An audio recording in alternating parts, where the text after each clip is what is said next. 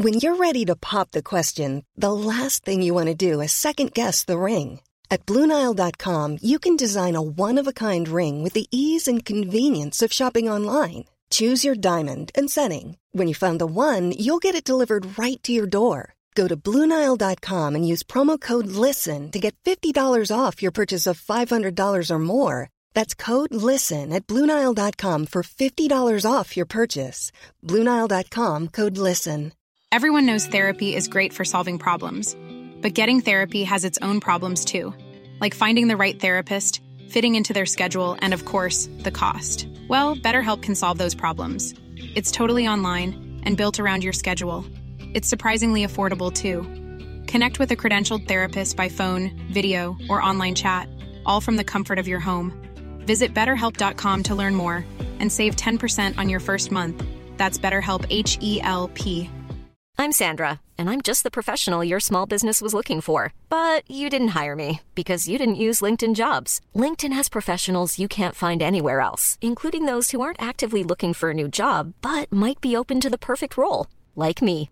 In a given month, over 70% of LinkedIn users don't visit other leading job sites. So if you're not looking on LinkedIn, you'll miss out on great candidates like Sandra. Start hiring professionals like a professional. Post your free job on linkedin.com/people today.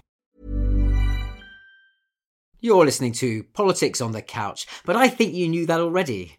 I'm Rafael Behr, but you probably knew that already too. I'm not sure we even have to go through these formalities anymore, especially not with an episode like this. A rambling chat about all kinds of things that stretches to the very limit the podcast mandate we set ourselves to talk about the nexus of psychology and politics. There's plenty of both of those things in there somewhere in this conversation with my friend and former colleague Helen Lewis, but it's all bundled together with other chit chats.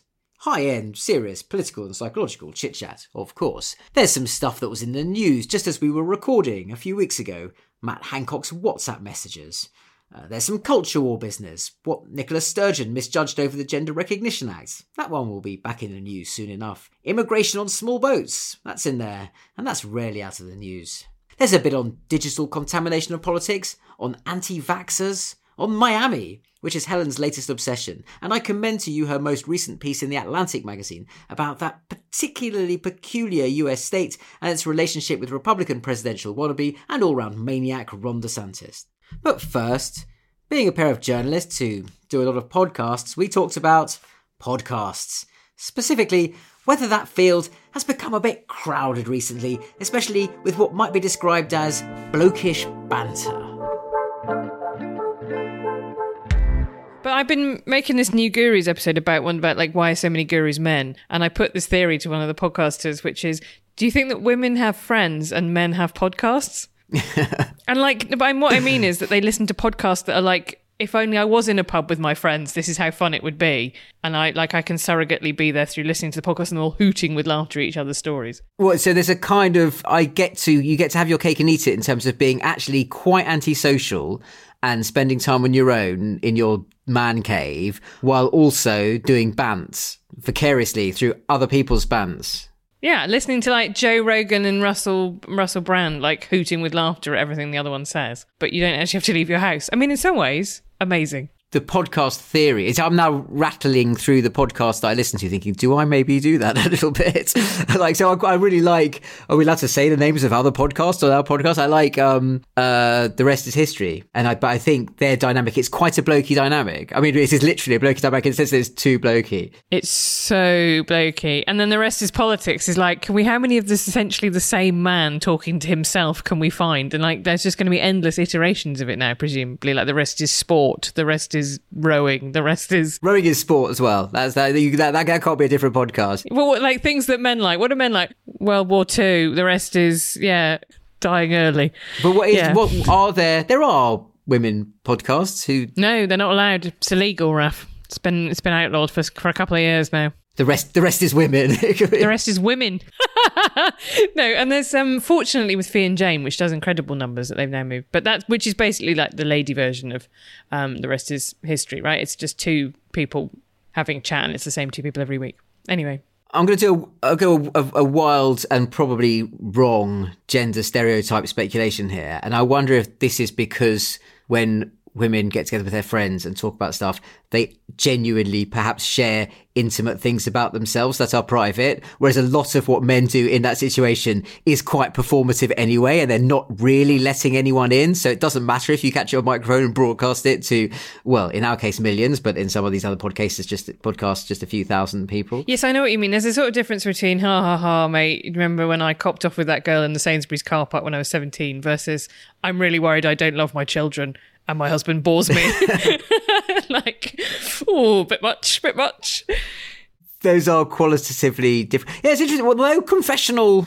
Is there a very confessional podcast form? There is a one about OnlyFans creators, which I have to say I've I've learned a thing or two from. I don't know what that means. This now makes me feel like a bit a bit like an old person who doesn't understand who gets told off by his children for using his like prodding his phone with one finger instead of typing properly like a person under the age of 30. Aww. What, is, what, what have you just described? So what is there's that? a big thing on TikTok of chopping up clips of podcasts, and so that's how I normally consume podcasts. Hmm. And there's one that is made by OnlyFans creators. OnlyFans, the popular subscription site, which is you know allegedly for all kinds of stuff, but is actually really for sex work. And it's two incredibly broad-minded women invite on other women whose job it is to be professionally broad-minded about the things that they're asked to do, and then they say things sometimes that make your hair curl. Okay. Um, I highly recommend it to you. Although it sounds like in this context, the hair's probably already curly to the extent that it's on the podcast. And then there's the one that's the um you know that one of the most popular ones is my dad wrote a porno, which is two guys and a woman. And there's one that was the origin story of podcasts catching on, wasn't it? That was the podcast, the first, for a lot of people, that was the first time they discovered podcasts. yeah, I haven't haven't listened to any of that. And I, I was going to say it feels like it's been so many years now that they're milking it, but I think that's not a happy phrase in the circumstances. I didn't even realise it was still going. I thought it was a one-off. I thought once he, the dad had written the porno, what more could he do? Like make about another one? Presumably got better. I don't no, know. he's now actually very good at it. They're not embarrassing at all. Yeah. Um, anyway, sorry, we should talk about politics, professional shouldn't porn we? script writer. Yeah, talk- right, no, but okay, so I'm now going to attempt an elegant segue Right. into what it is we want to talk about. Right. So, what we are talking about here is the phenomenon of media about media, and you know, we're just demonstrating exactly how the sorts of people who engaged in that can do it forever. And actually, at some point, the iterations of that become really, really far removed from the actual culture that they're talking about. Two recent examples, which I'll throw out there. One is the WhatsApp group, the you know, Matt Hancock and the WhatsApps, the sense that somehow there was this environment in which everyone was just sort of, no, this that doesn't work. There's no connection there, is there? No, I think there is a connection there because it's about the, Okay, help me out with the connection here. I feel there's a connection, but I don't know what it is. Because the thing I've got when I read those WhatsApp groups is that there is a complete blurring of the boundary between professional and personal. And that's something that you saw in journalism, first of all, with Twitter, right? So the same place that you were supposed to be breaking your stories and being like a serious news journalist was also people being like, I love cheese. And, you know, I'm so depressed today. I don't think I can get out of bed. And you were like, you know, why are you telling 150,000 people who don't know you this? They don't care. And so the WhatsApps felt like that, right? You can't have a work environment in which there isn't some kind of lubricating banter. But the idea is that, so, like, if you're in a work environment, that would happen in the like the coffee break or whatever, or the like the beginning of the meeting. Then you'd have the serious meeting. And what's the jarring thing about reading those WhatsApps is they're just it's all just completely mixed. So it's half like we are worried about the case fatality rates. Are people going to die? And then it's half going like George Osborne shading Matt Hancock for being overexcited, or like Michael Gove giving away that they're going to have a pointless meeting or whatever. You know? Yes, no, exactly. So it's the sort of. Oh, first of all, I'm going to move on from the fact that you used the term lubrication and Matt Hancock in very close proximity in a sentence there. Lubricating banter, Raf. That's what all podcasts run on. Sorry. You're talking about. Yeah, so it's the kind of the water coolerization hmm. of actually quite important things that go on. And I think I think you're right there that I mean that has always happened and there has always been an understanding that there's an idiom that you use in private that you don't use in public. And actually the assumption that some of those or a lot of those conversations ought to have essentially been yeah, in real life meetings or memos or and there should have been a sort of civil servant noting that this was going on. And it is that how different is that from sort of sofa government, which was a charge against the Blair administration long before this was a thing? Yeah, it's a steady progression, isn't it? Uh, you know, the kind of Gove and the Mrs. Blurt email, if you remember that, there was the idea that they were using off the books Gmail and they were using GChat in order to get around freedom of information laws. So that was a problem of about, you know, five, six years ago. You're right about sofa government. There's lots of stuff by Harold Wilson complaining about the fact that he was sitting there in cabinet meetings and Tony Benn was writing a diary, Barbara Castle was writing a diary, I think Tony Crossan was writing a diary. It was basically like half the people were doing a cabinet meeting and half the people were writing like jaunty notes for future memoir use. So it's not new, new. The Gove one, where the message, which was presumably happening in the meeting, where someone said, "Why are we having this meeting?" and Gove goes, "So that these people can have a bit of therapy and and feel better about having said something before we then afterwards just go and decide what to do." I mean, that yeah, a lot of people have been in that meeting. you know, that is not an unfamiliar um, experience, and well, so is what I find alarming about it or where I think it's actually potentially important is what we also know about the way that WhatsApp groups and those communications sort of radicalize and generate groupthink, that it might actually be doing something cognitive to the way people are thinking and discussing the issues that wouldn't happen if they were forced to do it in a slightly more rigorous professional setting. Yeah, and I think actually being forced to say things out loud and to someone's face and have a synchronous conversation rather than an asynchronous conversation also changes your experience of stuff, right? I, I, there is, I mean, I love WhatsApp. If I, you know, could marry an inanimate object, I would marry WhatsApp. But it, it does, it makes you write in this very specific way that's almost like a sort of beat poetry, you know, because the rhythm of it is each individual line drops one at a time, and you find yourself like adapting everything you're saying into that form and it's very good for delivering a punchline because you can drop the like line wait a second then the beat comes in and I just wonder if that does, you're probably right. It probably does actually fundamentally change the way that you think through and communicate in a way that's very different to the way that you would do. Um, I mean, which is why everybody sort of talks about the fact that, you know, GIFs and emojis became so popular because when you're having text-based speech, you're taking away all the phatic stuff that you get in communication. You know, the tone of voice, the accent, the people's demeanor, the eye contact, all of that kind of stuff. And there's been an attempt to recreate that. But yeah, it is very odd that in a way, there's probably some great academic study to be done about what it meant for decision making. The decision making was happening on WhatsApp in the first couple of m- months of the pandemic. Nothing good, I imagine, is the answer. Well, yeah, well, no, but and and and just more generally, does a kind of casualization of quite important discussions is in, in any way related to unrigorous thinking and policy making. I mean, like, uh, it's, it's entirely possible that with Boris Johnson as prime minister, there wasn't going to be rigor anyway, and these people are just incompetent and charlatans and didn't know what they were doing. So the fact that they were expressing that via WhatsApp is that's really marginal to what the actual problem was. But in the same, in, I don't know, in the same way, it sort of feels like when you wear a suit. You, you you stand differently and you, you you sort of consider yourself in a different position to when you, you're wearing your, your jeans and trainers. And I wonder if there's a sort of a, a linguistic thing where you're just, if that's the, if there's a sort of a, a bounce idiom to the way you're doing policy, actually the policy is worse. You're right, though. It's very hard to dis- uh, separate it out from the particularity of the fact that the person that is involved in many of these WhatsApp groups is Boris Johnson. And I have to say, those leaks so far, the ones I've read, didn't particularly change my opinion of anybody, but it did remind me about his unique pathology, which is the total inability to bear sincerity. And so as soon as they start talking about case fatality rates, he has to be like, what does 0.04 mean? You know, answers on a postcard, like start of a 10, marks on, and he just can't sort of deal with with being sincere. But, and this might be, you know, let's remember these are selectively released. We won't see them all. It's quite notable that Chris Whitty doesn't do that, isn't it? Yes, exactly. Well, and the, and the, the formidable uh, that exchange where the Spectator article where someone where the Johnson is sort of saying why why aren't we doing this thing that this writer in the Spectator thinks I should do, and the response people would die, Prime Minister. yes, that, that that that is a very effective piece of commentary written in the journalistic style, and then there's this other thing we call rigorous data, which would suggest perhaps a different course of action. But again, performing, yeah, lit, lit, communicating in that genre as he would, as you would expect a serious advisor to do, had he also been in the room. This isn't even what the original thing I was going to to ask you about. On completely sidetracked. No, because I've been thinking about it because I'm doing a bonus. Um, uh, well, I'm, I'm I'm I'm doing. I'm thinking about doing a Radio Four series about instant messaging, basically, uh, and I'm really interested in that. Uh, you know how much of our lives has moved into text, particularly, and like when that started, and we'll we'll see. But I think the WhatsAppification of politics is just something that's really interesting to me because I think you're right. Like form does kind of you know dictate content to some extent. Well, the lockdown really accelerated that first of all because everyone was the the, the WhatsApp group became the tea room for people who weren't allowed in Parliament. So. Um, and but also because closed WhatsApp groups are radicalizing and people perform and they like getting rewards and they don't want to be the outrider. It did all sorts of crazy things. But then you have the the sort of additional layer on top of that, which is if people know that a screenshot of it is going to be leaked, this sort of strange blurring of how much of this is a communication that has the simultaneously this illusion of great intimacy and is actually broadcast. And that goes back to, yeah, the main one of the genre, which is Twitter, and why it was so just caught on in politics and journalism so well.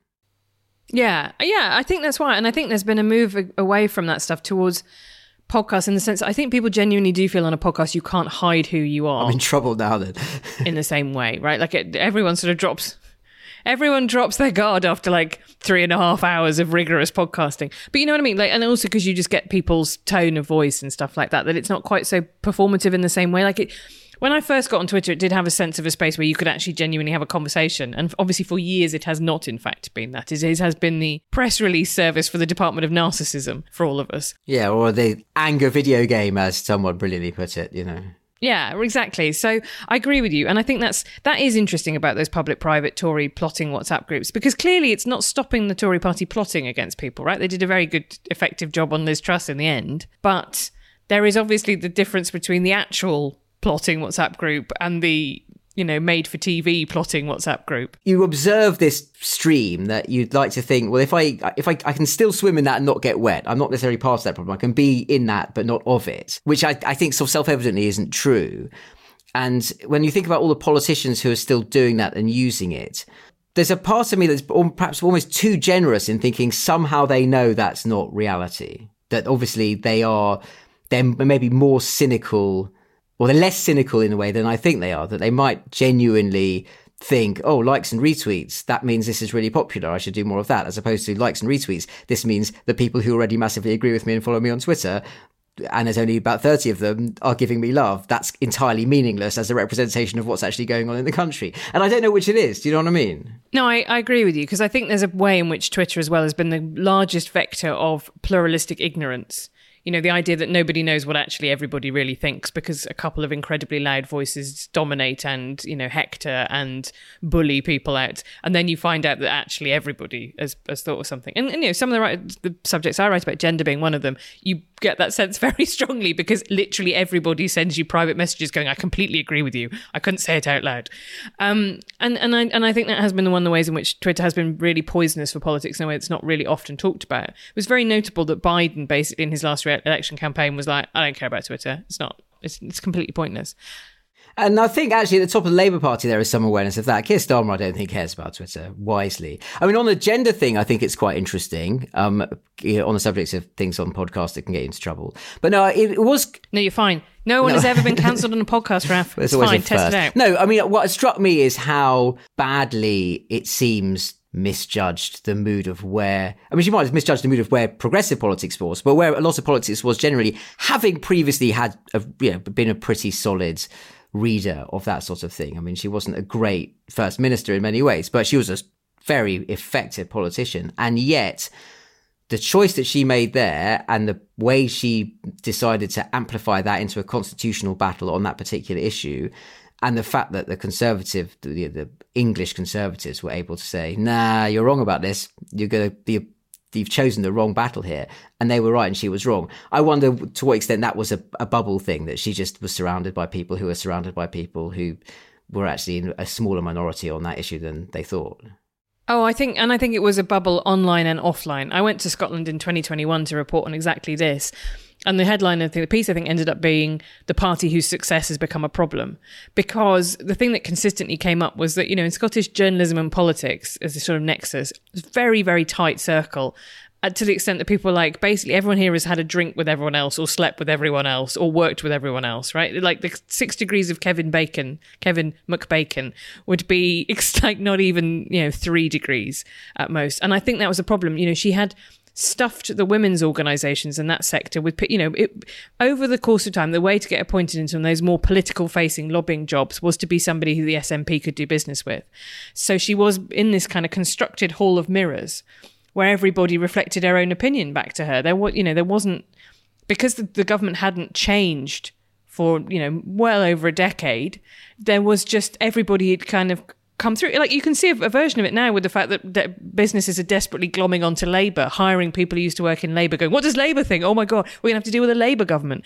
But I think that, that yeah, the SNP's incredible dominance shut them off from sources of information. And the thing about that's most troubling about it is that they had a dry run of the gender recognition reform bill in Humza Yousaf's uh, hate crimes bill, which had some incredibly liberal provisions in it about, you know, sort of stirring up, you know, in your own home. The idea was you could be sort of done for hate speech. And exactly the same legislative process where it just didn't get enough scrutiny. It was obviously full of stuff that was going to either fall to legal challenges or, if, if enacted and people start getting arrested for this stuff, incredibly unpopular. And it, it just didn't get, it just didn't get through to them. And that was like a dress rehearsal for exactly everything that then happened with the gender recognition reform bill, where they just didn't listen to anybody who told them anything they didn't want to hear, basically. I wonder, though, to what extent that's a function of what is essentially a small country run by a nationalist government. I mean, I remember when I was covering the Baltic states and in Latvian politics. Latvia is a small country, and because it was its politics was founded on rehabilitation of nationhood from under the Soviet occupation, it was a nationalist project, you know, degrees of nationalism were all of its politics largely. Um, and everyone had been to the same universities and the people who were in positions to get elite power all, as you say, knew each other, drank together, slept together. Um, and with apologies to any Latvian politicians who might be tuning in now. Um, and I know what you mean, but it did make me reporting that story did make me realize that actually the kind of push and pull of oppositional politics is really important. And the other underconsidered thing about that was the fact that the SNP were governing with Greens, and the Greens in Scotland for some reason seemed much more vexed about gender reform than they did about you know the death of the panda or what, like doing old fossil fuels or anything like that. They had become a very, I mean, maybe segues us neatly to our main topic of conversations. I was really surprised that green parties, to me, you know, should exist right? There, there are, there's a market demand for for that, and yet the Green Party in Scotland seemed to be completely obsessed with culture wars, to being an ultra progressive party that was out further on the left flank than the SNP, which was already a very progressive party. So, and I don't really understand why why that happened, particularly apart from perhaps just Patrick Harvie's personality as the leader of the Scottish Greens. Is that is one explanation possibly that the, you know, again, the, the, space for being a progressive force in Scottish politics is quite crowded because you've got the Labour Party and actually the SNP. Yeah, well, it likes to have it both ways, but it, it pitches you know, to at least a, its former Labour voters as as a progressive party. But also, then there's a wider, long tail of what it means. So once you've decided, right, we're going to be left Puritans, we're the people who are left, but without you know, you know, ugly compromises of actually having to you know manage an economy or make difficult governing decisions coupled with that, you are in, the, in this sort of the long tail of the post Cold War era where you can say you're for socialism and you're against capitalism, but quite quickly it's not entirely clear really what that means in practice. You know, it's all, yeah, there is this, I think it's a long standing problem that radical left politics has with a economic story that will really get a purchase other than capitalism is mean and people don't get enough stuff as a result of it, or the distribution is unfair.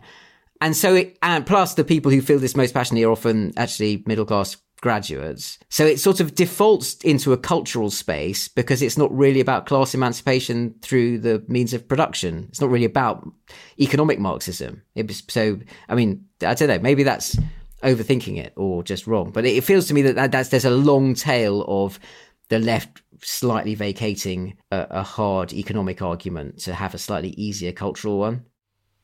Well, I often think about a lot about that phrase. You know that you're not stuck in traffic, you are traffic. And that's what I want to say to people who are like, the right keeps engaging in culture wars. And it's like, no, both sides are engaging in culture wars. You just think you're fighting for truth and justice, and the other side are fighting the culture war, right? That's that's how it how it is. You have to understand that things that you are principles you hold very dearly are to them hysterical culture war propositions and vice versa. The fact that woke the term has gone very efficiently from being a badge of honor that you can use to describe yourself if you're enlightened about race politics to something that the right accuse the left of being to wind them up and it's a term of abuse and then that the left and the progressive left more or less denies even exists but it happened incredibly quickly but the same thing happened with um, political correctness. You know, it wasn't. I don't think there were people advertising themselves as mm. politically correct, but there was clearly a notion that there was a right and a wrong way to express yourself, and that it was better to be. For, yeah, there was no better way of saying it. You have to be correct in your politics, and that was political correctness. But as soon as only existed within the formula of something that had gone mad, according to Daily Mail columnists, the left and the progressive side immediately relinquished it and said, well, they don't even recognize this term. This isn't a real thing. And we're not going to therefore try and define what the doctrine is because the doctrine only exists in the minds of paranoid right pe- right wing people who are trying to get us. But then you don't ever have a doctrinal kind of codex of things you actually believe that people can legitimately attack because you just say it doesn't exist. It's just something in the, it's a figment. Did that make any sense at all, what I just said? It does. And I did warn you I was going to bring this back to Florida because I've spent the last six months thinking about Florida. But if you apply that you know, thesis from the coddling of the American mind that Jonathan Haidt and Greg Lukianoff book about, you know, the kind of sorting of American jobs, right? So the police have become more right wing and academics have become more left wing. Then you begin to understand why that might have happened, right? Because neither side, both sides feel like they're the underdog. So the left has had a pretty rubbish time in electoral politics across large bits of the West in the last 20 years. So it doesn't feel like it's had a crack in, you know, in Britain, I think is, is that's definitely true. But at the same time, the right feels that it's completely excluded from the citadels of culture, from museum boards and university professors, you know, and and publishing and you know like all the kind of cultural institutions. So that's where that divide i think both sides would say that the other one is you know dictating and holding forth and has got the, the reins of power. It's just you know it's it's it's kind of an impossible thing to resolve i guess. I mean yeah so there is a plausible argument that over the the arc of the the baby boom generation the left won the culture war. In i mean in so just thinking about the us context where by the mid 80s, it was uh, completely accepted that the Vietnam War, which I think was really the, uh, uh, the key schism in American politics that really decided, defined so much of what then became culture wars. It, it was, you know, the, the sort of the platoon full metal jacket version of what the Vietnam War was, as in a, a, appalling, terrible waste of human life that just traumatized that generation and became absolute orthodoxy. Um, you had such liberal attitudes about sex, sexuality, drugs became kind of just what was cool as advertised by liberal culture in Hollywood and increasingly popular entertainment. So you can see if you're a, basically a socially conservative person in sort of late era Reagan's America and then under Clinton, I get that although you'd completely won the economic argument by the end of Reagan, you know, you couldn't understand why your appeared to be your mainstream culture sort of hated you and thought you were a, a nasty reaction. You were always the bad guy. And the turbocharged version of that is now exemplified by something like the Libs of TikTok account on Twitter, right? Which exists only to find the most extreme content by people with neo pronouns and whatever it might be, you know, trying to tell three year olds to love drag and then reposting it for conservatives to get mad at. So that's the other thing that turbocharges the culture wars is just a huge amount of access to the most extreme end of the other side, which is also the phenomenon of like back when she was on Twitter, the kind of quote tweet of Katie Hopkins to show that you're against Katie Hopkins, right? That it was just like constantly these, these social media platforms just rewarded you for finding a member of the opposing tribe who was unbearable and saying, look at this unbearable terrible person. I just think, I wonder again if those, those social conservatives that you're talking about, you know, they might have lived, particularly in America, but I think also here, like you might have just lived in a place where that you, you were more felt that was a homogenous place. And and then once the internet opens up, you suddenly see that other people are living these very different lives.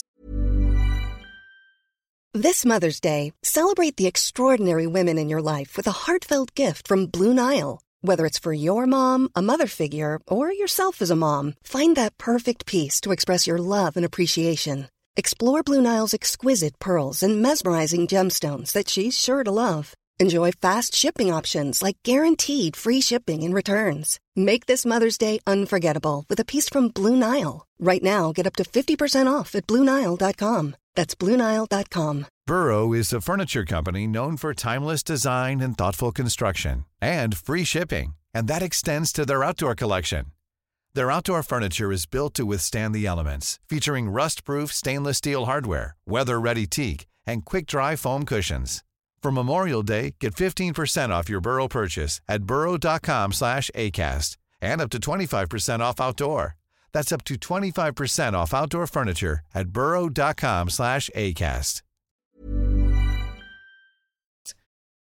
Lilliana Mason, who's a very good American psychologist writing about polarization, who makes makes this point with regard to the sorting thing that actually it wasn't that long ago that you had Democrats who felt very strongly about gun control, Democrats who were actually evangelical Christian, uh, and you know, Republicans who believed in right to abortion. That definitely existed actually not all that long ago. And so, and this is separate to digital sorting, that just actually literally people moving towns and, you know, going to college and then staying with their college groups and getting jobs in certain ways, polarize that. And then on top of that, you add the digital silos. But that's, that's, so that then leads to this phenomenon where, and again, it's a thing, it's a point that, I don't know if you've read Ian Leslie's book, Conflicted, about like, he makes quite a good point in that, which is it's not true that people on the internet are only exposed to the points of view they agree with. They actually get exposed to many more points that they view that they don't agree with than if they were just reading their favorite newspaper or you know whatever watching their favorite TV channel. The problem is their exposure to those things is presented to them by someone they trust as an exemplar of stupidity and wrongness. Like behold this point of view that surely you can agree is completely insane and wrong and morally an affront to all that's decent. Uh, so that is yeah, it's a subtle distinction, but I think it's important that exactly you say the sort of and what happens then. Sorry, I'll stop whittering in a second. But is you get the no, I just, it's interesting when you said that because it just made me think about the incredibly interesting Dominion lawsuit against Fox Yes. News that's happening in the US. So, Dominion, makers of the voting machines, are suing Fox News. Uh, Fox News repeatedly implied that there was a kind of conspiracy. And it's very hard to sue for, you know, libel and things like that in America. You have to essentially prove actual malice. And so there's been this huge release of text messages from behind the scenes from some of the biggest Fox names around the time of the election um, that's basically you know, I, it's. I mean, it's going to help them make the case of actual malice because it is full of personalities saying this will be terrible for our ratings if we say that Donald Trump hasn't won. And like Tucker Carlson saying Donald Trump quotes disgusts me. It just really reminded me when you said that because you also because the the other thing is the is metrics right and just and obviously on TV you can instantly see the audience feedback, but also if you're any kind of YouTube creator or tweeter or whatever it is, you just have so much more exposure to what people like and don't like. You know, when you were writing for an old fashioned print newspaper, there maybe was an overwhelming letter writing campaign about something, but otherwise you sort of hurled stuff into the void. I know. I find it amazing looking back to think that you know I started out in that in that game, and I do. I find it odd to think, wow, all that's all that stuff. When I was writing those columns for the New Statesman back in the day. I mean, occasionally I'd get an email from someone saying I like that, or occasionally get a call from Ed Miliband's office saying, "What have we done to upset you so much?" But by and large, I just had to presume it was okay. You know, it was basically you know the editor and sometimes you would give me some feedback. Do you know what I mean? And it, it's it's that's interesting, but also But that's why again, po- like, like podcast is a return, right? Because actually, what you do is you hear individually from podcast listeners whether they like things or not. They don't tend to like gang up and on you and sort of like mass on you with flaming pitchforks. It's a return to a much older sort of like one to many relationship rather than the many all getting together amongst themselves and kind of tell deciding what a twat you are.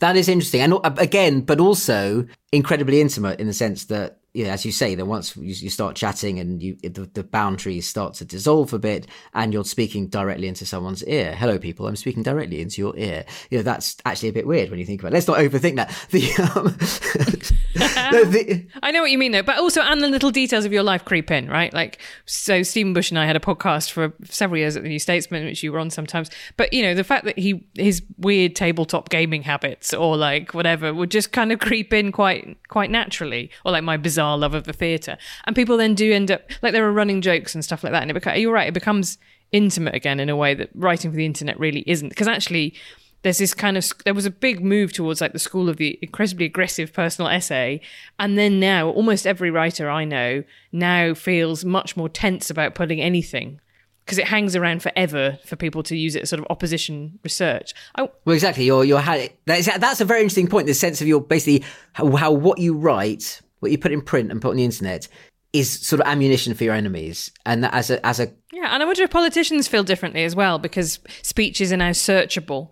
Right? If you wanted to find out something someone racist had said in 1982, you had to go and find their campaign leaflet that had been put through people's doors, and 10 years later it'd be quite difficult to find that. And now it's just all it's all there. Like sometimes it's very, you know, not easily accessible by Google, but like I, I wonder if that's changed the way that people think and, and sort of hedge in the way that they think, or they try and couch stuff much more in boilerplate. I was having a conversation with someone just today about this. I'm thinking about yeah, the, the mid 90s, Tony Blair's rise to power, uh, the sort of the Peter Mandelson operation from Millbank and the awesome message discipline that they had, which is sort of held up as this a model of how to uh, win or you know or how to run up at government and win. But you think what with four TV channels, a few newspapers, the people are easy. Yeah, I know. The advi- the first piece of advice is first go back to 1994. Next, So uh, you know these things. I mean, on, on and on that, the point about um, hedging though makes me think there's you know in that uh, back to this, this question of opinions that actually you get exposed to only in the context of where the benchmark for what's wrong is as a sort of a moral sorting tool. I think the other thing that happens is you, you you end up being afraid to agree with any of what the enemy tribe actually thinks, and this is definitely what's contributed to the polarization on the gender and trans question because. I think this is again something that I'm sure Nicola Sturgeon and a lot of people on, on the left got wrong about this is they just thought because the people who are sitting there thinking, don't really understand this, it's a bit complicated, don't really see any problem with trans people being trans people. That all makes perfect sense. The sport thing, yeah, I can see there's a bit of an issue there. Prisons, refuges, yeah, yeah, that looks a bit complicated. What, what, what exactly has everyone got against J.K. Rowling? Haven't really followed it, but looks a bit mad. You know, that is that general kind of can't we all just sort of work through this without shouting at each other, which was so when you think about it, so obviously going to be the the, the broadest segment of reasonable people, simply wasn't expressing itself at all for years and years in that debate because they just didn't want to say something that, that would make them agree with people they hate, you know. no, it's giving succor to the enemy. Like that. That is, and that's why I, I find Keir Starmer's strategy on it to be completely fascinating because I think he's throwing a huge smothering blanket of boredom over it.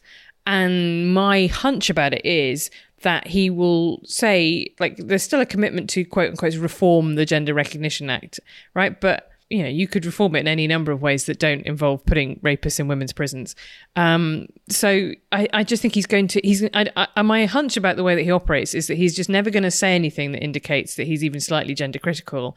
But he's not going to enact obviously bonkers reforms that would alienate even huge numbers of Labour voters, right, who are much likely to be younger and therefore much more likely to sort of self-describe as being pro-trans rights. Because there's a way of articulating it. You need to get the formula right in a way that could pass the sort of shibboleth test for, for some of those people, I suspect. Yeah, I think so. So he'd rather than just not say anything. I think so. And I think you can see them. It's really been interesting to watch the evolution of the message discipline and who's been allowed to get away with what. I mean, there's obviously one of my main problems with that argument is it's incredibly sexist and that the same statement coming out of a woman's mouth versus a man's mouth or like a feminist mouth versus a random man's mouth is just treated completely differently.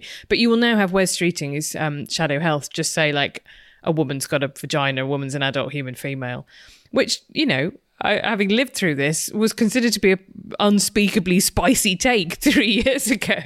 But it, yeah, but it's but it's kind of like. And is that different because he's basically a man, or because actually somehow the that middle grey, the middle area where people think, well, you have to at least be able to say some things about this for it to even be a debate at all, has surfaced above the the water level. I think being a man definitely helps. Um, but I also think it's about the fact that he's never publicly aligned himself with gender critical feminist side, which then purchases him the ability to say things. You know, my big thing I'm kind of constantly obsessed with is the fact that you should always try and use the like language and concepts of your political opponents, right? So there's a big argument going on in America, and one of the things that I think Gavin Newsom, the governor of California, has been very good about doing is to say like freedom. California is freedom, freedom, freedom, freedom, which is obviously a huge tactical knock at DeSantis and, and Florida saying, you know, their idea of freedom. But if you're if you're on the left, you should say like you have the freedom here not to die of a preventable disease you have the freedom like not to worry that you're going to you know become bankrupt if you lose your job but present it in the terms that your your opponents like you know that would understand and i think that's something that I suspect is happening with the the gender argument in the top bits of the Labour Party is to never sort of you know never align themselves with a side, but use phraseology that is acceptable to to that side. If you see what I mean. The sort of the the alternative be or the alternative problem is if you use the a sort of a, a jargon, not necessarily with regard to the particularly the, the gender argument, but more generally sort of cultural arguments. If the left is always talking about social justice and equality, then even before they've started to articulate the argument, the segment of the audience goes, "Well, whatever you're about to tell me, you that's what I would expect you to think anyway, because you're a sort of mad lefty or whatever." Whereas if you talk about, I mean, freedom is a very specific American thing, but in the UK it would be, I don't know, opportunity, security, aspiration. But the thing is, you then have this problem with your own side that people say just by using those terms, you you've been captured. You see that, yeah. so the classic one being immigration. You know, that, that it's it's quite hard to know what a Labour position on small boats would be that to to articulate it at all that would that wouldn't at a certain point on the left be considered a sellout and you've essentially ad- adopted the language of of the enemy right and and poor old ed miliband could tell you all about that with his controls on immigration mug. But like, what Labour Party in history has not imposed any controls on immigration. Obviously, some kind of controls on immigration are going to be part of any nation state in the 21st century's approach to its borders. So, yeah, I, I know what you mean. And there is also a fundamental problem as well, which comes down to it's, it, this is where we're the problem. And I mean, we as commentators, about lazy commentators who only look at the rhetoric and don't look at the actual policy. And, you know, you can look at something like, I was just going to say, like Labour's Israel policy, right? Where is it versus what is the language that they're using about it? You know, that's that's the kind of thing is that you you end up with all, all these people who've only looked into it very slightly, going on sort of vibes, and that kind of comes to a bigger point about why the culture wars persist, which is that they're very easy when you're on deadline to turn in a thousand words on, aren't they? Let's be honest. Oh, to have a view, yeah. Well, there are right. I, I know you don't succumb to this because you're, you know, you're doing proper journalism, but I do read a lot of columns where I'm like, well, that was you were the day before and you were like, Christ, there's really nothing going on. Or like, I can't do Brexit again. I'll tell you what, I'll do statues. Or, you know, why aren't you? But, you know, but uh, okay. But you get into it, like, a, so small boats is, is interesting though, because it's hard to disentangle. Clearly, that there's not, that's not statues. That, first of all, so having, to what extent you have an asylum policy that works is, is important. To what extent people really do feel very strongly about this and they have MPs and they channel their strong feelings to their MPs and they're entitled to be represented in parliament with those strong views, even if we don't like them very much. That's also democracy. But also it is to me sort of plainly the case that the Conservative Party and Suella Braverman have locked onto this issue in the most cynical, vindictive way with no intention at all of delivering a policy that would actually work, or at least certainly no understanding of how it would work. And so, therefore, yeah, the, the, the, where I suddenly have a lot of sympathy with people on the left who just say, I don't, I no longer care about what would be politically effective for Keir Starmer to do or how he has to reach the red wall. I actually just want a leader who's going to stand up and go, fucking stop it. Stop the vilifying of refugees. Just like I, you know, and that's why I think the weird Gary Lineker thing, which drives me mad. I think everyone stopped talking about Gary Lineker. I think there is an element where he filled a void where maybe actually the leader of the opposition should have just been saying some things that were morally true about what the government is doing. Yes, I think there is, a, and that is one of my big questions about Keir Starmer. It's like, oh, it's so clever to stay out of these arguments, and it's like, but how many arguments do you stay out of without making me think, well, why didn't I just vote for the Tories instead? And and that's the problem, isn't it? It looks it looks super smart to never get you know walloped in the, on the Daily Mail front page, but at some point, the job of the leader of the opposition is to get walloped on the Daily Mail front page and just you know sack up, son, uh, and, and, like obviously pick your issues. But the small boat thing I find really fascinating. I first wrote about it in 2020. Do you remember during lockdown, Nigel Farage decided that he was a journalist and therefore didn't have to obey lockdown because he was going to do some important reporting on the small boats, and he went down to Kent and got on a sort of like dinghy and like, oh look, at boats um, and I remember thinking, oh, that's brilliant. Like he's he's obviously just doing a kind of sampling tour of like what are the new issues that I could glom onto. And I think actually, to some extent, he's decided to go for kind of lockdown regret. You know, this my this feeling that there's that, that bit of the populist right is now trying to turn lockdowns into kind of the Versailles Treaty that is the kind of great grievance that can be prosecuted forever. I'm just not sure it I think it works for a small segment of the audience, and maybe that's enough to make those people feel like relevant and uh, and flush with cash.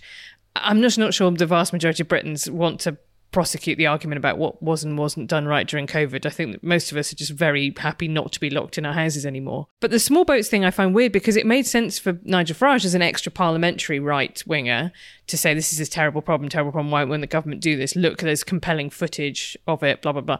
When you're the Tory Home Secretary, why are you raising the salience of an issue which you cannot control, particularly when you cannot control without the cooperation of the French, who you are spending all your time having therapeutic sort of slanging matches about to show how, you know, big and manly you are post Brexit. Uh, that's the bit I don't understand. Like, what is the focus group that they're seeing that think that they makes them think this is good politically? Never mind, as you say, morally it being unjustifiable. It would appear to me that the obvious risk here is that you ramp up the salience of the thing. You confirm to the people who care most about it that this is genuinely the thing you should feel very passionately about, and this really is the outrage that you believe it to be. And in time, you advertise your impotence and inability to deal with it, at which point, either the voters you were hoping to win over uh, go off to the whatever the next iteration of Farageism is, or they stay home. And actually, that's a Labour seat because or you only need 2,000 people in or 3,000 people in some of those constituencies uh, to not vote Tory. You don't need anyone to go over to Labour, and Labour have won the seat. So, and because I, that seems to me so obvious in a way, a, a hazard, I think, you know, I've asked around and there, there seem to be two explanations for this. And the first one is it's literally the only thing that might work. So it's, it's come down to Great. That's that's what you want to hear when like the record NHS waiting lists and like, yeah, well, well, sod it. We can't do anything about that stuff. We're completely screwed. If you can somehow, like, it's a very narrow path, but if you can just sort of say to enough people who care about immigration culture, the, broadly the sort of right wing culture voters, I'm on your side, and hold on to enough of them, and then separately just do you know, managerial competence on the economy, inflation's come down just like we said it would, and somehow that was our doing as opposed to it just happening by itself. And then stir up some kind of fear of Keir Starmer, you've maybe get to the point where at least you deny him a majority. That's literally that. So you don't you don't like it, but that's literally the only available strategy there is. The other explanation is that Rishi Sunak genuinely doesn't understand the lesson of the last 15, 20 years of conservative politics, which is the lesson of David Cameron, you know, i.e., if you feed the right wing beast, it's never satisfied. It always comes back for more. And the reason he would maybe not understand that is because to have an understanding of it at all, to even appreciate what a terrible, terrible mistake it was for David Cameron to do the net migration target, to give UKIP everything they wanted on Europe, you'd have to be in a kind of cognitive space which recognizes that Brexit was a mistake.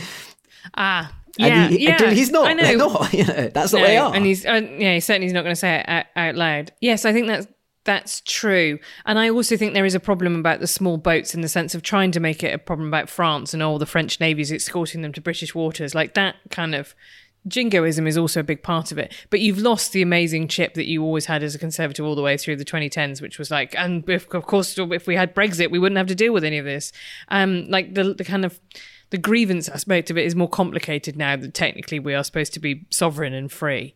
there is also a third secret option, which is just that Suella Braverman really seriously does believe this. She is the most hawkish person on immigration in the whole world. Um, I seem to remember meeting her at question time in like 2016, 17, and I think her husband genuinely was a very rare British Donald Trump supporter. So it may be simply that she is the most right wing person who has ever lived, and she's just entirely carved this policy out on her own. Well, and also she, you know, if she wants to be a leader or do well in leadership contests, you know, she knows who her sort of selectorate is. I mean, I met Suella Braverman before she was Suella Braverman. Suella Fernandes, yeah. and at a conservative. This is I'm definitely gambling on thinking that like your theory that no one listens to actually podcasts or no one's got this far yet. So um, anyway, yeah. I'll tell just tell this story just just between you, me, this microphone, and anyone who happens to be listening to this podcast. Um, and frankly, I'm never. It doesn't really matter because uh, Suella Braverman's never going to like me anyway. Um, I remember chairing an event there goes the chance to ghostwrite her autobiography, Raf, which I know you've been hanging on for. well, yeah, just, but at least she could trust me with her WhatsApp messages. Right. Anyway, I'm going to tell the story. It's not an interesting story. I've already overhyped it up. I was chairing an event with her at a Conservative Party conference. I think she might even have been, still been a prospective parliamentary candidate uh, before she was even an MP. And the ECHR thing came up as it often does at Conservative Party conferences, and she was talking absolute bilge about the you know Human Rights Court, you know, conflating it with the European Commission, with the European Council, with the European Union, just all the things that you just. I was sitting there, chair, thinking, "Wow, yeah, you really have no idea what you're talking about." And then I remember thinking, are you actually incredibly stupid or are you already quite adept at pretending to be incredibly stupid because you think that's a sensible thing to do? And I remember checking her out afterwards and thinking, well, you've got a good degree from Cambridge. And it comes back to this thing, and this is, I think, interesting in relation to the um, Dominion voting thing and Fox, because it really sort of answers a question for me, that stuff, which is I had thought, those people at Fox, how much do they actually believe this? And how much of it is just incredibly cynical. They know exactly how what's going on. They just it's raw interest in power and venality and amorality, and, and how much is actual ideology. And the answer is a lot, right? They don't believe the shits really. They are actual bastards. I know. And I, in a weird way, it really cheered me up because I was like, oh, this is really morally simple. They do just hate their own audience and they are cynically milking them for as you ratings and you know selling them weird pillows from the My Pillow guy. Oh, that's quite relieving in a way. But it also kind of explains why they're so angry when anyone questions them, right? Because it is that classic psychological thing of you know actually you're in the wrong, and then when anyone points it out to you, become much more furious as a way of kind of having to deal with projecting that feeling of you know a- a- back outwards again. So it, it made total sense to me. But yeah, I know what you mean. There is a kind of sense of like there are quite a few people in British politics who do appear to sort of voluntarily lobotomize themselves in the pursuit of power, and I wonder if she falls into that category or if she's just learnt a set of sort of talking points. Because that's the other thing you meet sometimes when you meet politicians, right? It's like obviously they all get the lines to take, and some people bother to read stuff from first principles and some people are very they know they can wing it. And actually the more eloquent people really you know they cause themselves trouble because they they always can wing it. And so maybe she's just really good at winging it and just reading the lines to take. And she's become a sort of living line to take. But that would suggest i mean so is it possible then that at some level this is really reaching here at some level the the sort of the anger with Gary Lineker about tweeting saying this is all a bit of Third Reich, isn't it? Your migration policy go, isn't just them saying, "Oh, brilliant, we can have an argument with the lefty BBC. This is just what we love doing." As you, know, you were saying about columnists, you know, you could, this is just so much easier than having policy. Let's have this fight forever. And how, or is there an element of somewhere deep down in the shriveled, hardened kernel of their soul there is still a, just a moist droplet of conscience that makes him think no, he's kind of got a point about this being actually really nasty and racist. I, uh, I, I, I, don't actually believe that. I honestly I don't. I, I kind of want to. No, because I feel like the, well, one of the things that I think is genuinely cheers me up about heading very fast towards 40 is I now feel like I have been around long enough in covering politics to have seen the same thing happen to different people, like the same scenario play out. And there is a thing where you just become the highest paid person at the BBC and then everybody wants to have a go at you. It happened to Jonathan Ross, right? And yes, okay, so he and Russell Brand should not have phoned up Manuel from Fawlty Towers and bragged about sleeping with his granddaughter. That was gauche. But like that was the thing that was kind of waiting to happen. Then it happened to Clarkson. And yes, he should not have deck that producer at the end of a long day's filming.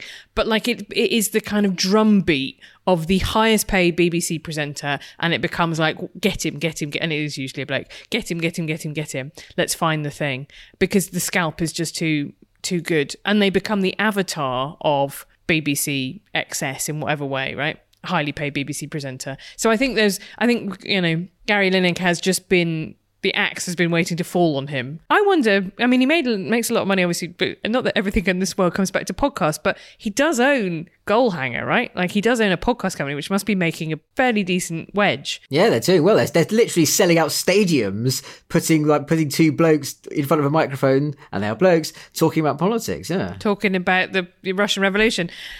Yeah, but that's so, and which is the same thing, right? And Clarkson went to Amazon for squillions, and Jonathan Ross went to ITV for a really decent. Like the people who get to be the most best paid BBC producer tend, tend to do it because they're quite good at presenting and in quite high demand. So I don't know. There is a kind of just feeling like, and, and I think if Gary Lineker falls and he just decides to sod off, you know, bad luck, Graham Norton. Like your time is is coming now. next?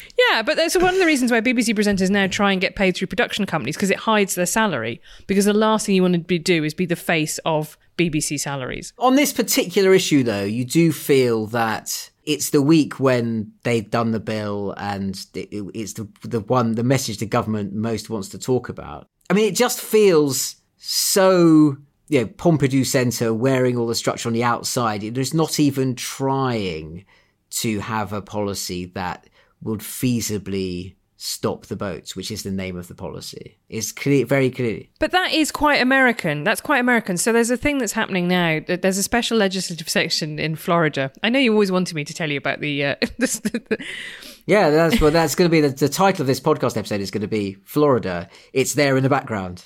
It's always lurking. Um, the America of America, as they call it. But um, so they're having this special legislative session. There's essentially a clean-up session now that Ron DeSantis and the Republicans have a supermajority in the House and Senate there, so they can pass anything that they like. And some of the things that they are putting through are obviously unconstitutional. And it's because what they want to do is they want to have the fight and they want to be, they want the judicial, like, all these corrupt judges, which is again like a very Orban tactic as well, right? You identify some people who can be painted as enemies who are holding you back, and then you deliberately pick fights with them. And that to me seems to be a, maybe that always happened in British politics, but I, I can't remember seeing that it happened so obviously before where I guess it happened over Brexit, right? The whole thing was like, we're going to pick lots and lots of fights about stuff we can't do because the evil Europeans are holding us back. And you talk to other people who are ministers, and they were like, there was very little that I wanted to do that Europe wouldn't let me do because I didn't want to do crazy, bonkers, insane things. Like, how big a problem was that actually? And it was a bit quite a big problem if you were Steve Hilton and you wanted to replace the Department of Work and Pensions with a website and make everybody have flammable sofas that were going to kill their children. But if you were doing things within a sort of moderate scope of British politics, it didn't it wasn't actually this huge imposition on you. But trying to do deliberately impossible things so that you can blame it on someone else when you can't do them is a very now established kind of culture war tactic actually. Well, certainly in this case, uh, there's obviously, I think, an element of that because why won't it work? Well, for many reasons, but one of them is there will be legal challenges, and so the what you what you've set up is the obstruction to stopping the boats is lefty human rights lawyers. Do you know who's a lefty human rights lawyer? Oh, it's Keir Starmer. Come on down. Yeah, I think that's. I think that's. That's. I think that that that strikes to me to be a way that they. It again. It comes back to your point about cynicism. Quite grimly cynical, like the Rwanda flights. Like how many people are even now living their you know best lives in Kigali? No, it's it was it was there to be deliberately horrible and punitive and fought against. But then why isn't there an available this is something we've come back to uh, you keep cycling around this issue on the podcast and we never really get an answer to it. Like you feel intuitively the right center left leader ought to be able to call that out effectively and that not be haha, you've just walked into my trap as the liberal lefty human rights lawyer. There, there must be a way of, of being, of ha- asserting the moral principle that you would expect a liberal left human rights lawyer to believe in, in a way that actually speaks to the humanity of lots of people and is not blundering directly into an evil trap set by a mad Australian reactionary advisor in Downing Street. Yeah, I think you're right. You have to be an incredibly charismatic and eloquent left wing leader to do that, I guess, really compelling. Uh, and I would say we had a run of, of people who who were not quite so much that.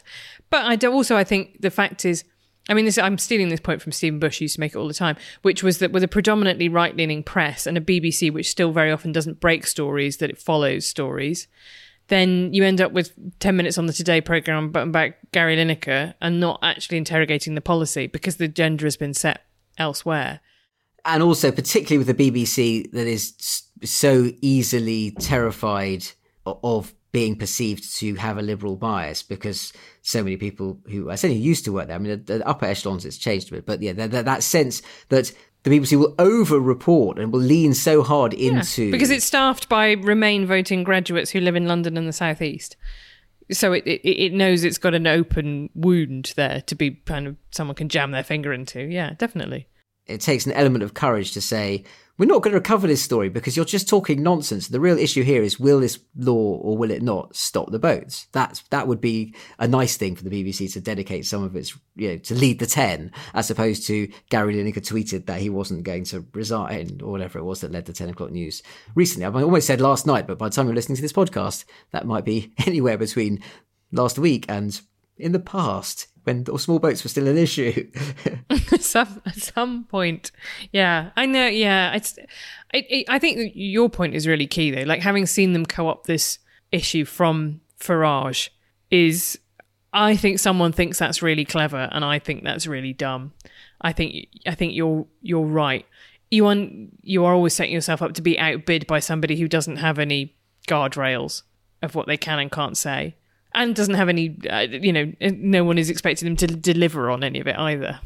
I don't know. Why, why would you get into an auction with Farage about who can be meanest about immigrants? It's just, you're not going to win that contest, are you? I mean, and actually, that, that point about deploying legislation purely uh, as a way to demonstrate that the sort of liberal establishment is sick and broken as an American device. Actually, that gets us on something that I wanted to talk about at the beginning. We now don't even have time to talk about, which is whether it's possible, maybe just like five minutes. Five minutes. Go on, we'll do it in like we'll do it in one sentence. Yeah. Whether it's possible that the Conservative Party right now is suffering a little bit from the obsession with US politics and thinks that there is this fantastically lucrative seam of anti woke, radical, right wing, slightly Trumpian politics to mine, forgetting that actually Britain is a European country and we're not so into that shit as much as the Americans are. It'd be like having like with Kemi Badenoch suddenly start talking about gun control. It's like no, because that's their weird problem. That's not our problem. I know, I know. It's the one thing it's that's been really, you know, when I've been writing this piece, they, they, my my editors have been like, you know, eh, just don't be sort of, you know, like we know it's weird that you, you like that we have all these assault rifles, but like don't, you know, don't, don't go on about it. And I'm like, but literally, like you, I watched Gogglebox, and they were a couple of weeks ago. They had like some mad story from America about some seven-year-old who's a gun influencer on YouTube, and you know, obviously, Gogglebox is so constructed as to have representation, like a kind of amazing focus group, right, from every age group, ethnic minority, like demographic, all over. But every person, every single person on Gogglebox was like, "That's obviously insane. Why would you give a seven-year-old a pistol?" And I, that, that sort of stuff, I think there is just great reaches of American politics that are just inaccessible to us because we just don't have the cultural background for them. Like that, we lots of things have been normalized in American politics that are just still completely alien here. But yeah, I think that's a very interesting question. I think there's also a problem about the kind of YouTuber influencer economy. I've been thinking quite a lot about Isabel Oakeshott, um, as as one does, and the fact that you know that there is an enormous amount of money to be made um, by anti vax stuff, by ivermectin as a COVID treatment, by lockdown skepticism, relitigating that kind of stuff. Weren't we right all along? By lab leak as a theory, you know, as a conspiracy theory. So that comes back to this question of cynicism versus stupidity versus ideology. That actually, yeah, it might be just perfectly rational to think there's an awful lot of people out there. There's a, there's a, first of all, there's a wide zone where a kind of a general crystals and wellness and new age stuff blurs into conspiracy theory uh, madness. And often anti-vax is the bridge between yeah, those two crunchy, things. Yeah, wellness. So just a commercial choice to go and be a nutter. But essentially. also, if they, if they were doing stuff that I agreed with, then you would frame that as giving a voice to the voiceless, people who are excluded ruthlessly from the mainstream establishment in the Overton window, right? It just so happens that I think it's all bonkers. So I think it's a cynical grift rather than being a very moving attempt to, you know, bring some of these alternative perspectives to the mainstream. I think we're allowed to draw a distinction between political positions that are marginal and things that are literally just not true, like that are actual flat lies. You. you very old fashioned. Yeah, I mean, it's sort of yeah. So it's not always that clear cut, though, right? Like some of the anti lockdown arguments are about things like the effect on mental health of children and stuff like that. You know, that they are kind of reasonable and maybe harder to quantify than excess deaths from COVID. Like, how do you stack up actual deaths versus sort of misery and long term consequences or consequences on the NHS waiting list or cancer and stuff like that. So I think there's a problem now, but it kind of comes to that kind of giving succor to the enemy, right? That it now, the danger is that that becomes so polarized that we never have a proper conversation about what a good, what like what the limits of a uh, next time of a of a lockdown policy should be. What's an acceptable level of trade offs between the two? But my hope is that the COVID inquiry deals with that in a kind of normal, measured way, so it doesn't have to be settled by like opinion columnists duking it out, which would be bad. Exactly that point that you don't want to you judge whether or not you hold or express an opinion based on you know who the worst possible person who might also hold that opinion is and that's very limiting so you know if you that's you know or, or on the lockdown thing yes you know, it, it should be possible to say look well actually you know the kids who were locked out of school maybe that was just a mistake because the long term effects of that, as you say, you know, are, are, hard to measure. But the company you might end up keeping by articulating that view, if you're generally sane and rational um, about a lot of other stuff in terms of whether or not vaccines you know are, are, are a lie and 5G masts gave you COVID, um, you just rather just say nothing because you don't want to you don't want to have be hostage argument to I think that happens in lots of these issues, unfortunately. It means the middle area gets completely depopulated of voices. Oh, I yeah, I think that's exactly it. I think I think that is a, a massive problem. I also think no one wants to write kind of normie takes, right? Everybody wants to stake out their kind of interesting or contrarian or provocative position, and writing a piece that says vaccines work and basically everyone in Britain loved them and would have more if they could. Turns out they taste delicious too, you know. right? It's just like, but no one. Oh. But but that's the that is the story of vaccines in Britain. Like I was reading now, you know, the fact that they're not going to offer them.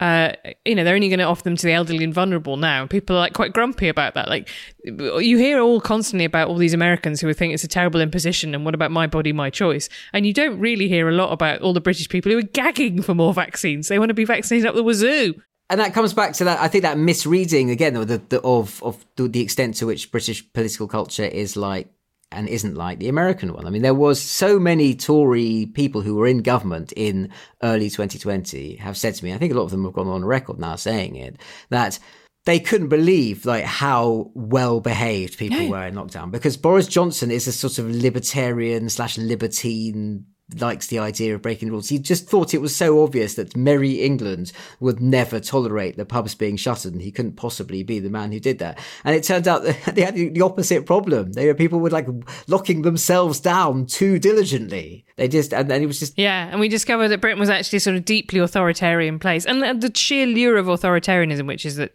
like it just relieves you of a huge cognitive burden because you just get told what to do and then you just have to do it and like you might not be happy about it, yeah. but like you you aren't riven by existential angst. I think I really kind of saw that in those months, and like I felt it too. And this is what I mean. I come back to the people who are now very upset about it and trying to preach the kind of lockdown regret. I think a lot of them felt scared and wanted to be told what to do, and now they feel they feel that they've humbled themselves in some way. Oh, that's interesting. Well, there's a sense that you just feel a bit yeah, you gave up too much of yourself in some way, and then emasculated, like that. You bent the knee. You're not. You're not sheeple. You know, you're a proud individualist, and and yet, actually, all where where all where were all those proud individualists at the end of March 2020? What was it? Marcus Fysh said, "You know, we're not a papers please society. This is the stuff of Nazi Germany, or the, it might or equivalent type, sort of ludicrous hyperbole." It's been a real banner year for comparing things to Nazi Germany, hasn't it?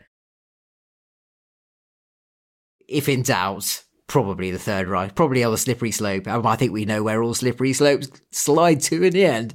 Um, they all end in a tiny toothbrush moustache. Yeah, it's true. But you know, the idea that this was incredibly draconian and an affront to decent constitutional rule and done in a in a incredibly slapdash way. That was actually true. I mean, the, the, no, that's the thing I think. The most right? extraordinary law was passed very quickly with no scrutiny that essentially had all the theoretical apparatus. Not, not of an authoritarian, of a tot- of a mad, ultra totalitarian state, and I can't make up my mind whether it's brilliant that it just happened and they just lifted it again because like well we don't need that anymore and no one thought well let's keep this and then we can have a totalitarian state and rule forever know, so hooray Britain for just not being the country that did that. And also, well, that's a bit frightening that they did that and actually only the mad people complained about it. Yeah, I know what you mean. I, I, uh, but again, it comes back to that. Do you want to write the piece that puts you on the wrong side of your, you know, your in group? Because the thing I think there is not enough reporting on is the fact that even now, and I think what's his name, Tristan, the Evening Standard's courts reporter, is still diligently working them because of the backlog in magistrates' courts is ludicrous um, there are still COVID prosecutions working their way through the system. And people who are like, you know, homeless or had mental health problems or alcohol problems or whatever it might be, did less than Boris Johnson did and are getting punished with, you know, things that are kind of escalating. Yeah, surely you need an amnesty for that stuff now, don't you? Well, how is that not a thing? What, I, but that's, how has that not happened and how, and how is no one agitating for it? And like, it's one of those things that annoys me because it truly kind well, of. we're two journalists. I feel we all. I know, actually, I, but, why isn't someone else agitating for this? I'm now agitating on this podcast podcast. That's going to be the first campaign of the Politics on the Couch podcast against me. Okay, that should be a postcard because madly banging people up for very minor COVID infractions. That was and is appalling. And it was really, you know, um, classist, all of that stuff, right? It was really, it was so much easier to do lockdown in your lovely big leafy home with a garden and a spare bedroom than it was for, like, you know, 19 year olds in university halls or whatever it might be or what was the great line that someone used that said yeah, lockdown was essentially middle class people hiding while working class people brought them stuff yeah, pretty efficient description of in lots of cases what happened sort of true but the only consolation i guess being that it did drive quite a lot of those middle class people bonkers as far as I can see, both in the sense of falling down conspiracy rabbit holes and also in the sense of encouraging their weird anxiety disorders to persist for a long time. Whereas if you were like a postman or a delivery driver, then you sort of had to kind of just learn to live with it, right? Rather than I, you know, I and I see this more in America that there were people who were just like still now double masking and stuff like that, and you think. Whereas I think again, that's because it became a badge of cultural war identity. I mean, here it was uh, astonishingly. Yeah, and it didn't happen here in the same way.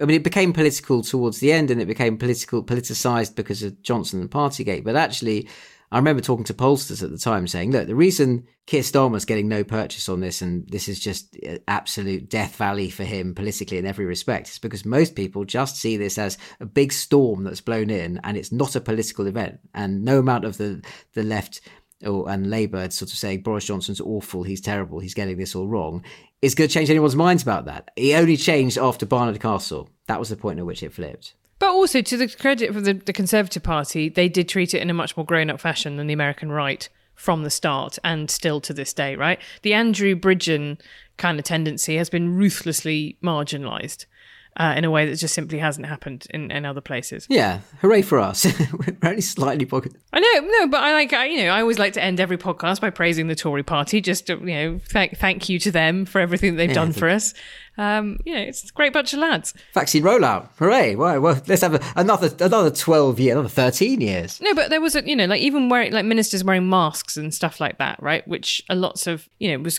seen as being quite humbling and stuff like that. I'm just the, the Atlantic's just run a really brilliant profile of Arnold Schwarzenegger, which is like Arnold Schwarzenegger's final act, and I think one of the best things that he did during the lockdowns was he narrated again like using the the language that people spoke to people on the right about strength you know? Like he had a whole thing was like wearing masks. Like you know we fought the second world war and put up with you know privation for 4 years and you can't even just put something over your nose and mouth. Like grow up. You're a man. Like a man takes one for the team. And and and flipping that rhetoric round i thought was really incredibly effective. So you know, that, and that was definitely less of an issue here than it was over there, right? That it was something humbling about wearing a mask um, or getting the vaccine or whatever it might be. I'm trying to now think when and if it really caught on as a culture war emblem at all and and I don't think it did because I think actually to credit to the left here that once everyone got the vaccine everyone was a bit like well, we can probably stop with the masks now, can't we? Like we've done that. But that, which I think was a totally normal thing to do. Like if you had to pick, what you would want is 75% of your population vaccinated and not wearing masks anymore rather than a much lower percentage, but then some people vaccinated, but then some people wearing like 15 masks. Well, this comes back to, yeah, we should probably stop on this point because it's getting late. If you want to be optimistic, again, in terms of thinking maybe we're not, we don't have to be completely polarized and we're not vulnerable to endless sort of self destruction by culture wars, uh, and we're not living in a post truth bog of uh, relativity and relativism that means that there is no fact that can be commonly agreed. I mean, the single biggest thing that happened between 2020 and 2023 was ultimately a story of science very quickly investigating a problem, coming up with a really good solution, delivering a vaccine. Unbelievable. Like, so what you think about like the Black Death or whatever? You know, it was basically mm. people running around sort of flagellants, you know, marching from town to town, you know, you know, penitently praying for salvation while actually spreading the disease of 600 years before they were going to get the antibiotics. We had what, nine months between someone saying, well, this is a bit nasty and here's a vaccine. And that's amazing. And people took it and it worked. And it was like, that's a, that's a story of progress and I know truth, actual scientific truth, demonstrable facts, totally winning out over bad things and superstition. So that's hooray. I know. And I think it's a shame that the, actually that the Tory party have stopped telling that story because it was a, a deeply patriotic and kind of compelling story. I know exactly what you mean. My parents were both 74 when the pandemic came out, and my mum had just recovered from pleurisy. And I thought, there is no way they're making it out the other side of this. And yet, there they are, still going to the garden centre now, so both 77. And I've had, you know, at least another extra three years with them and I, you know, and they were like they were first in the queue for the vaccine. They couldn't have. They couldn't. Have, they were very proud of having got the AstraZeneca one. They want we want the British one. They said, but like that was kind of. What a Morris Minor of vaccines. That guy felt rough after that one. I was very glad to get a bit of, a good solid Pfizer. Tasted much better in my arm. Tell you that much. Well, there was a, there was unfortunately a split in this household because Jonathan was so old that he got the AstraZeneca, whereas some of us who were extremely youthful were uh, were, get, were, were Pfizer from the start. So yeah, no, I got the proper grey goose, you know, like chilled uh, shot from the start, and he got the kind of workman like beer draft. And science rules, and actually facts are a thing, even if people talk about post truth politics and in a polarized world, actually, there is a solid ground of evidence and reality that everyone can climb aboard. And there's probably more of us who want to be there than the mad, angry internet people like to pretend. That's my, that's, I believe that, I think. It's rousing. I like that. That was almost as rousing as that what you did on the Daily Politics, which was very rousing. That was quite rousing. Although that was very partisan. That was the opposite. That was, you know, except, but I obviously I like to think it was true, but that that that was that was a rant. No, I, I, I thought it was objective because I agreed with it. Well, quite. Um, and and for more on uh, brilliant insights and the all the things we've been talking about, buy my book and also Helen's book. buy Raf's book first, and then if you've got if you're just flush with cash, then maybe also buy Difficult Women. How do we promote your output? The Atlantic, you write for the Atlantic. You have a Substack where you do all these things. I do. I don't tweet anymore though, Raf. I've given it up. Have you really though? I'm clean since the whole of 2023. I oh, really? I did one tweet. I, I decided not to be like clean, but apart from the one. Yeah, we've all done that. I just had it was just one in the pub, you know. Just I could just had it. I just had one take, but I didn't inhale. No, I um I had to I had to um reply to someone because I wanted them to be a source for a story, and I was like, "Hi, this is interesting. Can you contact me?" And then now I've since deleted that. But no, I have not had any spicy opinions um on Twitter, and let me tell you, it feels good. I've become the kind of unbearable ex-alcoholic who now texts other people when I see them getting into fights on Twitter. It's like, have you considered not getting into fights on Twitter? It actually feels really amazing when you don't. Yeah, you've just got like your skin is so much clearer. You've got so much more time. Yeah, you're the person who goes, oh, yeah, I now can't stand the smell of smoke. Oh, it makes me feel sick just thinking about oh. it. Yeah. Yeah, you're one Smell of, of internet arguments repulses um, me. Yeah, but I put my spicy opinions uh, on Substack and WhatsApp groups. Uh, I put my spicy opinions in, in various WhatsApp groups. No, it's not reading books or anything like that. I just TikTok actually has been brilliant because I just consume that. that sounds like you're just saying, I'm so glad I gave up heroin. I'm just because crack actually is to tell you what, that stuff really yeah. takes the edge off. It's very moreish. yeah. Right, that's enough drugs metaphors and self promotion. Let's upload these files. Stay on the line, Helen. And thank you very much for coming on our podcast. That's all right. Like, you sound a bit more enthusiastic. That, that's all right. oh, yeah, well, if I must. You sound a bit more enthusiastic about it. okay, let me give you a flawless. Okay, do it again. I'm ready. And so, thanks, Helen, for coming on the podcast again. Thank you for having me on. Yeah, that was didn't even sound Perfect. sarcastic. Yeah. It was just no, beautiful. Not at all. yeah, thanks. Didn't even look sarcastic.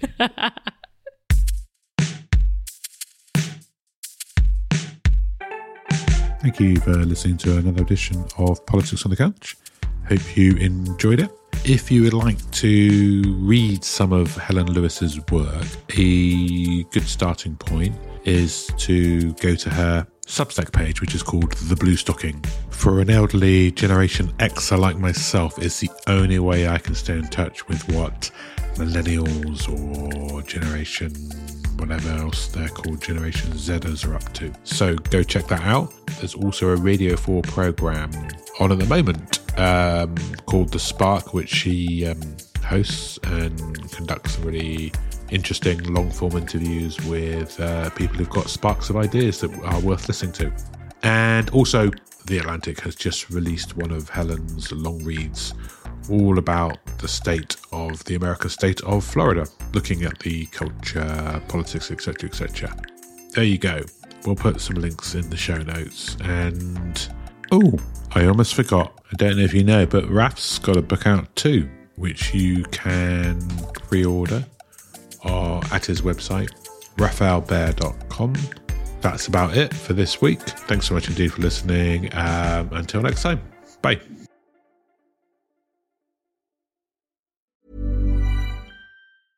Planning for your next trip? Elevate your travel style with Quince. Quince has all the jet setting essentials you'll want for your next getaway, like European linen, premium luggage options, buttery soft Italian leather bags, and so much more. And is all priced at 50 to 80% less than similar brands. Plus, Quince only works with factories that use safe and ethical manufacturing practices.